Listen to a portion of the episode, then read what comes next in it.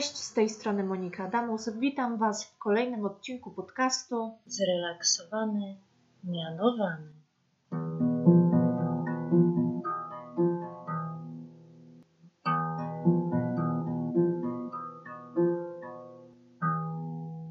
W tym odcinku omówię dla Was kolejne kroki rozpoczęcia stażu na nauczyciela mianowanego. Omówię powinności i wymagania, które będziecie musieli spełnić, aby uzyskać kolejny stopień awansu zawodowego, czyli zdobyć tytuł nauczyciela mianowanego. Zaczynamy. Przypominam, że nasz awans zawodowy reguluje ustawa Karta Nauczyciela, rozdział 3a. Oprócz tego mamy rozporządzenie ministra edukacji narodowej z dnia 26 lipca 2018 roku w sprawie uzyskiwania stopni awansu zawodowego przez nauczycieli. Czyli te dwa akty prawne regulują awans zawodowy na nauczyciela mianowanego. Aby móc realizować w ogóle staż na nauczyciela mianowanego, musimy spełnić określone warunki. Po pierwsze, musimy być zatrudnieni na podstawie umowy o pracę i to zatrudnienie musi wynosić przynajmniej połowę obowiązkowego wymiaru zajęć,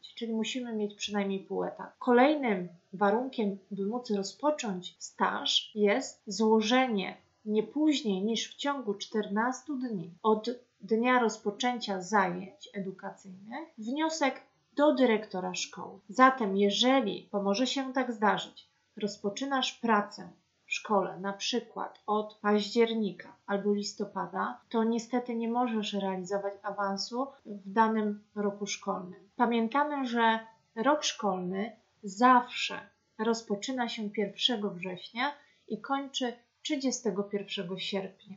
Mówi o tym artykuł 94 ustawy Prawo oświatowe. Takie pytanie również pojawia się czasami na egzaminie. Zajęcia edukacyjne czasami rozpoczynają się na przykład później. Do wniosku pamiętamy o tym, drodzy przyszli mianowani, załączamy plan rozwoju zawodowego. Dyrektor szkoły zatwierdza projekt naszego planu rozwoju zawodowego w terminie 30 dni od dnia rozpoczęcia zajęć albo zwraca go nam do poprawy ze wskazaniem w formie pisemnej zakresu niezbędnych zmian. Wtedy nauczyciel jest obowiązany niezwłocznie poprawić swój projekt planu rozwoju zawodowego zgodnie z zaleceniami dyrektora szkoły i ponownie przedłożyć projekt dyrektorowi szkoły. Staż na stopień nauczyciela mianowanego trwa 2 lata i 9 miesięcy. Jeżeli w okresie stażu nauczyciel na przykład będzie nieobecny w pracy z powodu choroby, zwolnienia z obowiązku świadczenia pracy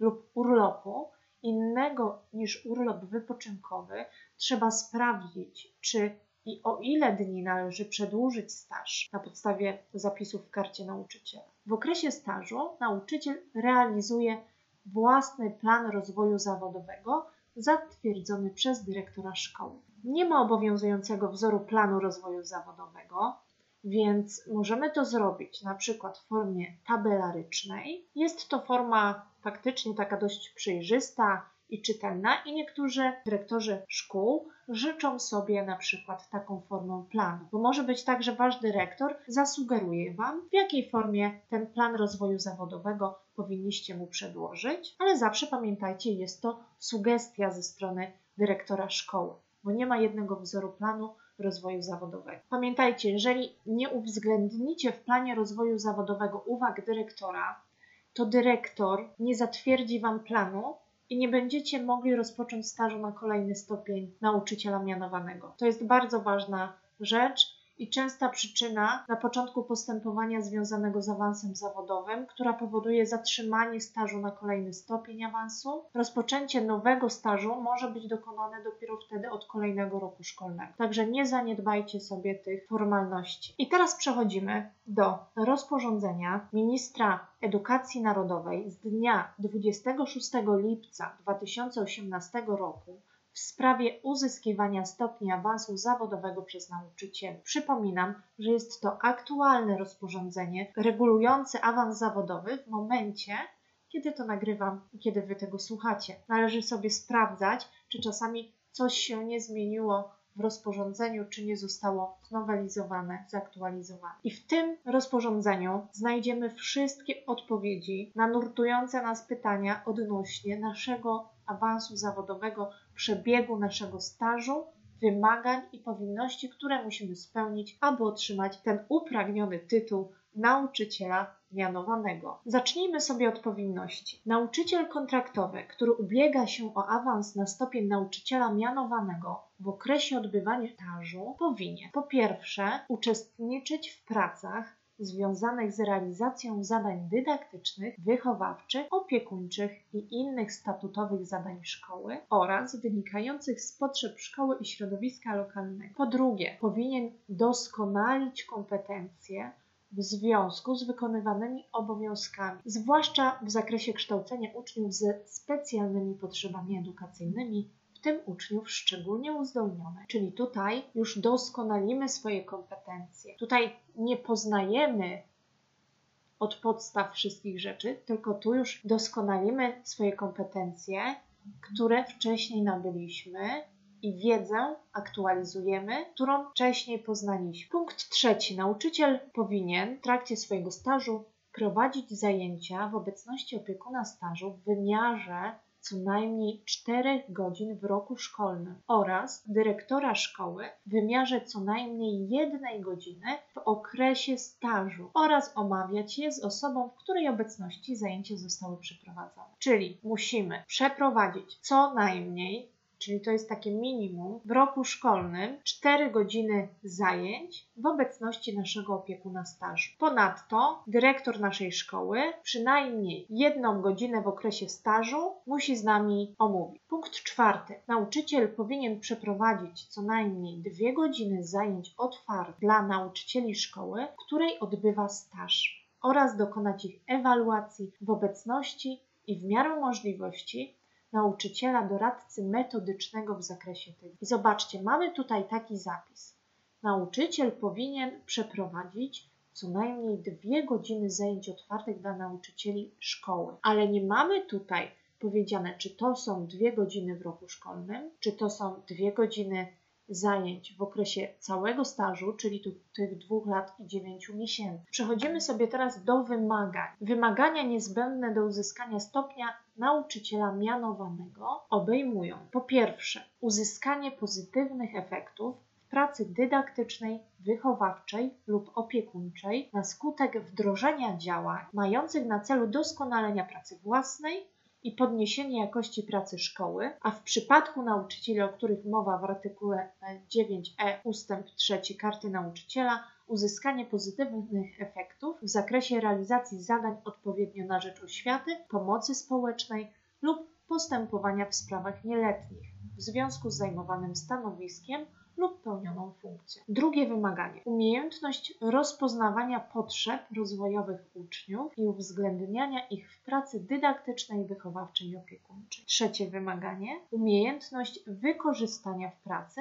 metod aktywizujących ucznia. Punkt czwarty. Umiejętność dokonywania ewaluacji własnej pracy i wykorzystywania jej wyników do doskonalenia warsztatu pracy. Piąte wymaganie. Umiejętność dzielenia się wiedzą i doświadczeniem z innymi nauczycielami w ramach wewnątrzszkolnego doskonalenia zawodowego. Szóste wymaganie umiejętność uwzględniania w pracy problematyki środowiska lokalnego oraz współczesnych problemów społecznych i cywilizacyjnych. Siódme wymaganie umiejętność posługiwania się przepisami prawa dotyczącymi odpowiednio oświaty, pomocy społecznej lub postępowania w sprawach nieletnich w zakresie funkcjonowania szkoły, w której nauczyciel odbywał staż. I ostatnie wymaganie umiejętność korzystania w pracy, zwłaszcza w trakcie prowadzonych zajęć, narzędzi multimedialnych i informatycznych. I to są wszystkie wymagania i powinności, które musimy spełnić, aby uzyskać kolejny stopień awansu zawodowego. A teraz chciałabym pokrótce podzielić się z Wami informacjami odnośnie mojego planu rozwoju zawodowego i omówić, jak i opowiedzieć Wam, jak ja to zrobiłam. Pamiętajmy o tym, że plan rozwoju zawodowego nauczyciela kontraktowego, biegającego się o stopień zawodowy nauczyciela mianowanego, piszemy według albo powinności, albo wymagań. Nie mieszamy i nie piszemy naszego planu, nie układamy naszego, naszych działań w oparciu i o powinności, i o wymagania. Wybieramy sobie albo powinności, albo wymagania. Z mojego doświadczenia proponuję Wam wybrać jednak wymagania. Będzie Wam później po prostu łatwiej podczas egzaminu, bo podczas egzaminu musicie zaprezentować swój dorobek zawodowy w oparciu o wymagania. Tak, musicie udowodnić, że spełniliście wymagania na nauczyciela mianowanego a egzamin odbywa się i tak już po nowemu, także według tego rozporządzenia z 2018 roku, więc będzie Wam po prostu łatwiej pisać później sprawozdanie i przedstawiać swój dorobek zawodowy. Ale to jest wiadomo indywidualna decyzja każdego z nas. Na samej górze oczywiście nazwa szkoły, poniżej na środku piszemy sobie plan rozwoju zawodowego nauczyciela kontraktowego ubiegającego się o stopień zawodowy nauczyciela mianowanego pod spodem magister, nasze imię i nazwisko. I to jest pierwsza strona naszego planu rozwoju zawodowego. Druga strona, imię i nazwisko, podajemy nasze imię i nazwisko, pod spodem miejsce pracy, czyli piszemy szkoła podstawowa imienia i podajemy miejscowość, pod spodem dyrektor, i wymieniamy data rozpoczęcia stażu 1 września i data zakończenia 31 maj. Posiadane kwalifikacje i tutaj wypisujemy nasze studia pierwszego, drugiego stopnia, studia podyplomowe, jeśli takie też mamy. I możemy sobie nasz plan ułożyć w ten sposób, że możemy najpierw albo wypisać, wypisać sobie czynności organizacyjne związane z planowaniem naszego stażu, czyli robimy sobie trzy tabelki albo cztery, kto chce. Piszemy po lewej stronie zadanie, następnie sposób realizacji, termin i kto chce może jeszcze sobie dać czwartą tabelkę uwagi. W zadaniach możemy na przykład napisać nawiązanie współpracy z opiekunem stażu, sposób realizacji, czyli ustalenie harmonogramu, zasad współpracy i termin wstawiamy wrzesień 2020. Kolejny punkt, kolejne zadanie poznanie wymagań i powinności na nauczyciela mianowanego. Pod spodem rozpoznanie potrzeb placówki możemy sobie wpisać, a później już według, na przykład jeżeli przyjęliśmy sobie wymagania, że piszemy plan, układamy według wymagań, to zapisujemy sobie na przykład pierwsze wymaganie 721 uzyskanie pozytywnych efektów w pracy dydaktycznej, wychowawczej i opiekuńczej na skutek wdrożenia działań mających na celu doskonalenia pracy własnej i podniesienie jakości pracy szkoły, czyli to jest po prostu punkt wyjęty z rozporządzenia i pod spodem tworzymy sobie tabelkę, po lewej stronie w kolumnie zadanie, następnie sposób realizacji, termin, i możecie sobie dodać jeszcze ostatnią kolumnę uwagi. W zadaniach do tego punktu możemy sobie do tego wymagania najpierw napisać poszerzenie kwalifikacji, doskonalenie zawodowe i wykorzystanie ich w pracy zawodowej. I tutaj jest miejsce w sposobie realizacji, żeby na przykład wypisać sobie udział w szkoleniach, kursach doskonalących, warsztatach, webinarach, grupach tematycznych czy konferencjach metodycznych, obserwacja zajęć specjalistycznych, edukacyjnych innych nauczycieli, szkolenia, warsztaty w ramach WDN i prowadzenie na przykład zajęć w obecności opiekuna stażu. Możemy sobie tutaj to wpisać. W terminie możemy po prostu napisać okres stażu, tak? bo będziemy te działania na przykład te szkolenia przez cały okres naszego stażu jakieś podejmować. Kolejnym zadaniem, które możemy tu wpisać, jest na przykład opracowanie i wdrożenie innowacji pedagogicznej.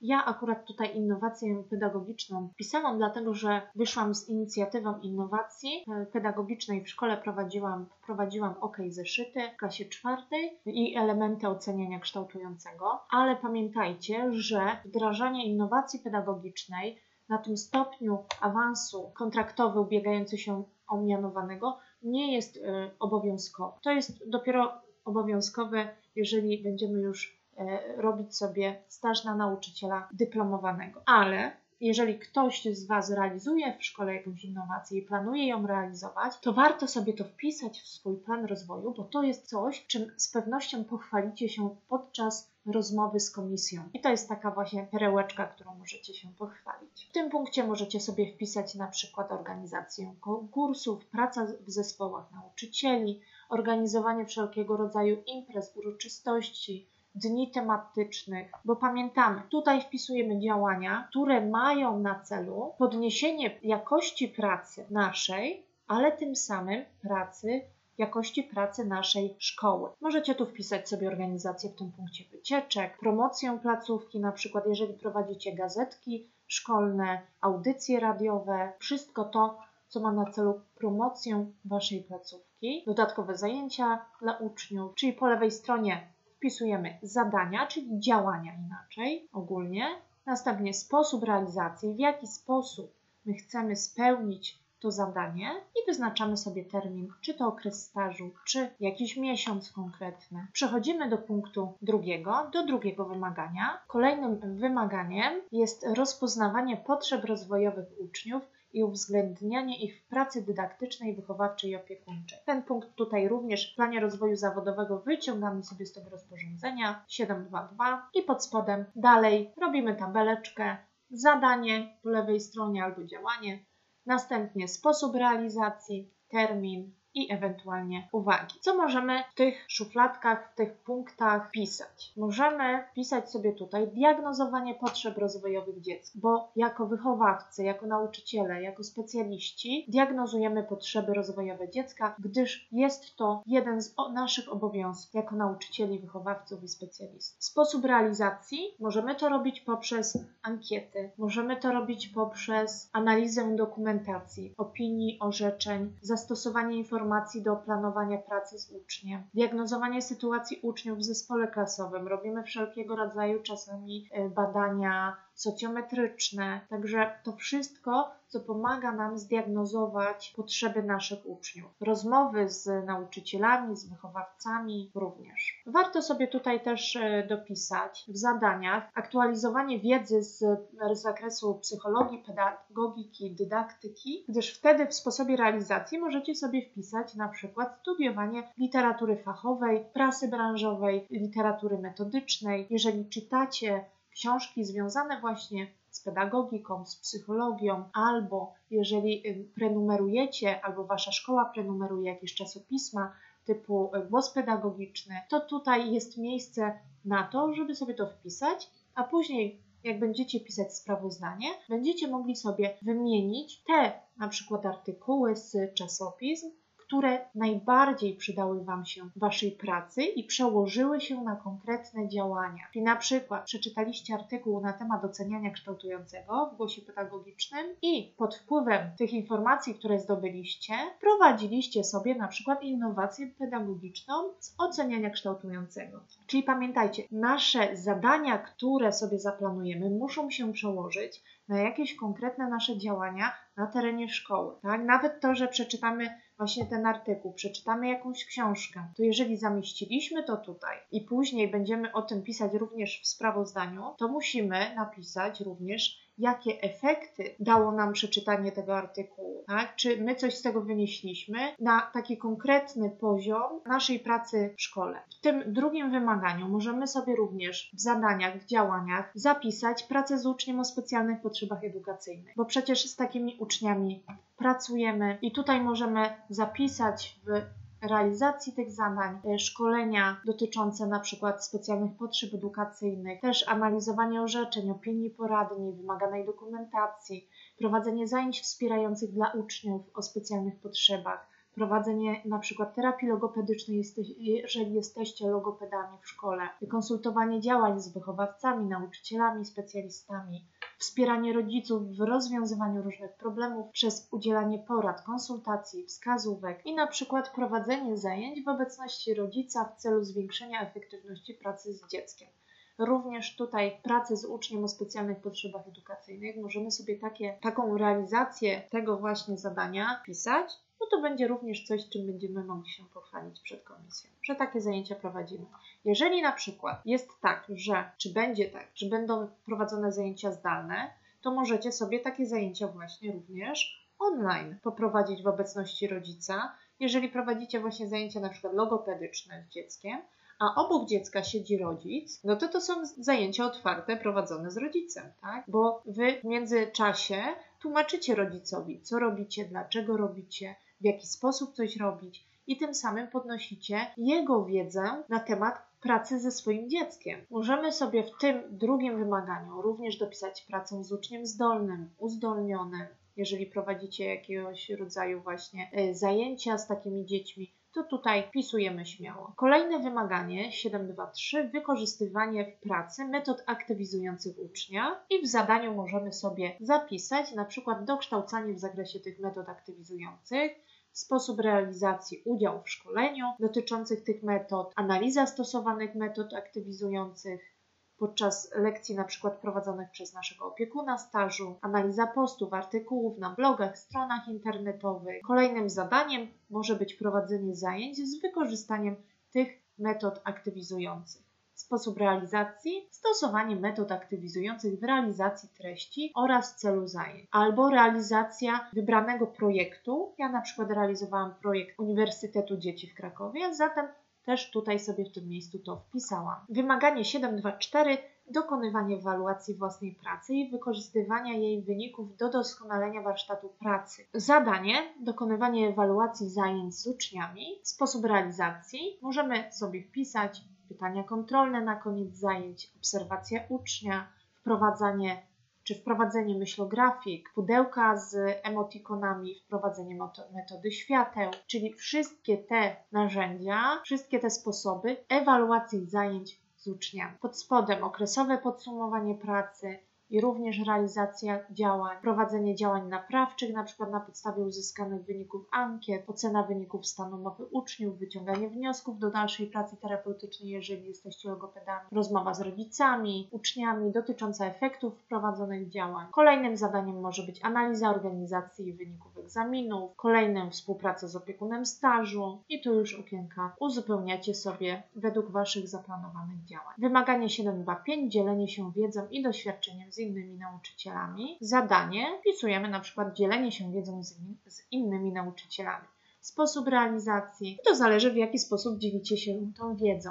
Ja na przykład założyłam kanał na YouTube zawierający filmiki instruktażowe dotyczące narzędzi multimedialnych, platform edukacyjnych, narzędzi internetowych przydatnych w pracy nauczyciela. Szczególnie było to pomocne właśnie w pracy zdalnej. Przedstawienie nauczycielom założeń dotyczących wprowadzonej innowacji pedagogicznej, jeżeli taką wprowadzacie, to również dzielenie się wiedzą, udostępnianie nauczycielom materiałów edukacyjnych na stronie internetowej szkoły, jeżeli prowadzicie taką stronę internetową albo udostępniacie komuś, żeby na tę stronę internetową Wasze materiały wprowadził. Przeprowadzanie zajęć otwartych dla nauczycieli, bo to jest jedno też z naszych powinności, które powinniśmy spełnić. W ramach prac Rady Pedagogicznej również możemy dzielić się wiedzą z nauczycielami, możemy przeprowadzić szkolenia rady, dla Rady Pedagogicznej, możemy prezentować wyniki wnioski z końcowych egzaminów, na przykład z języka polskiego, matematyki, angielskiego itd. Tak Kolejne wymaganie 726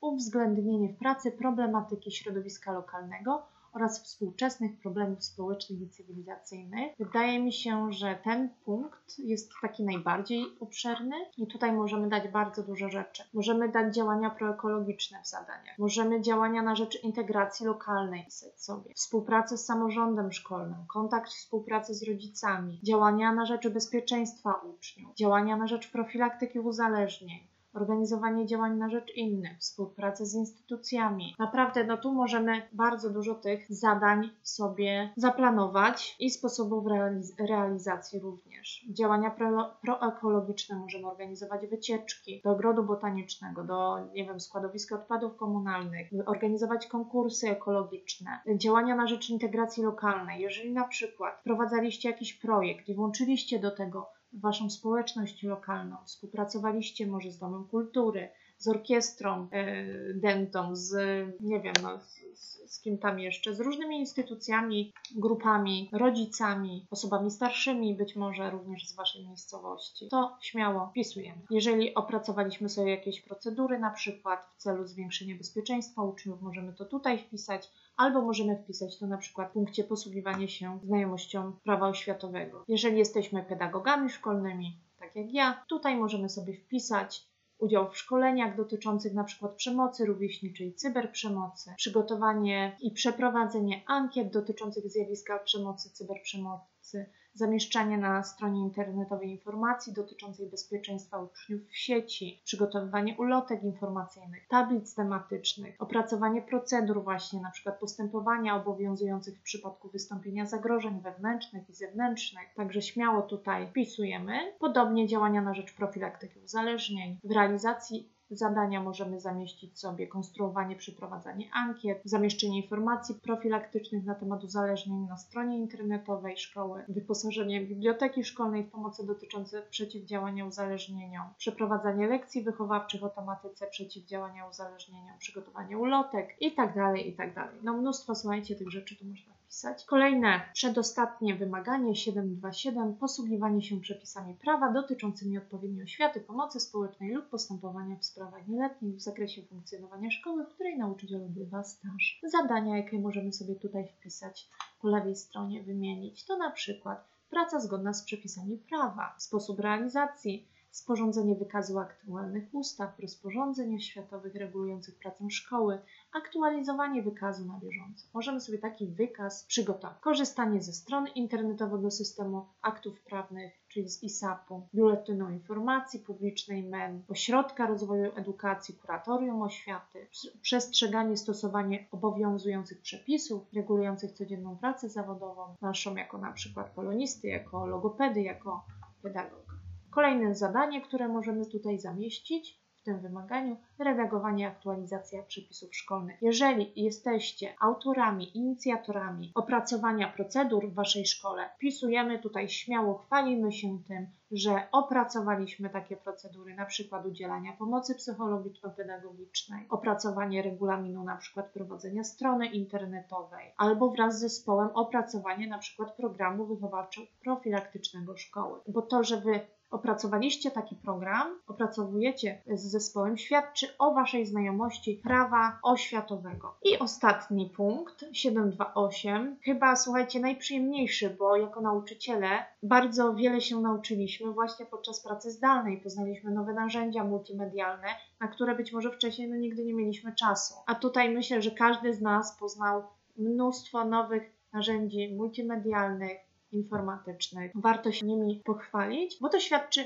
również o tym, że jako nauczyciele jesteśmy postępowi, jesteśmy nowocześni i chcemy, żeby nasza szkoła również była nowoczesna. Jeżeli prowadzimy stronę internetową szkoły, to właśnie w tym wymaganiu korzystanie w pracy z narzędzi multimedialnych, informatycznych, to zadanie sobie wpisujemy. Sposób realizacji, ja na przykład prowadzę stronę szkoły, i w sposobach realizacji wymieniłam sobie zarządzanie treścią na stronie strony internetowej, przygotowywanie fotorelacji na stronę internetową z najważniejszych wydarzeń, robienie zdjęć, edycja zdjęć w aplikacji Fastont Image Viewer, organizacja wyglądu strony internetowej szkoły, dodawanie, usuwanie zakładek kategorii, czuwanie nad aktualnością artykułów.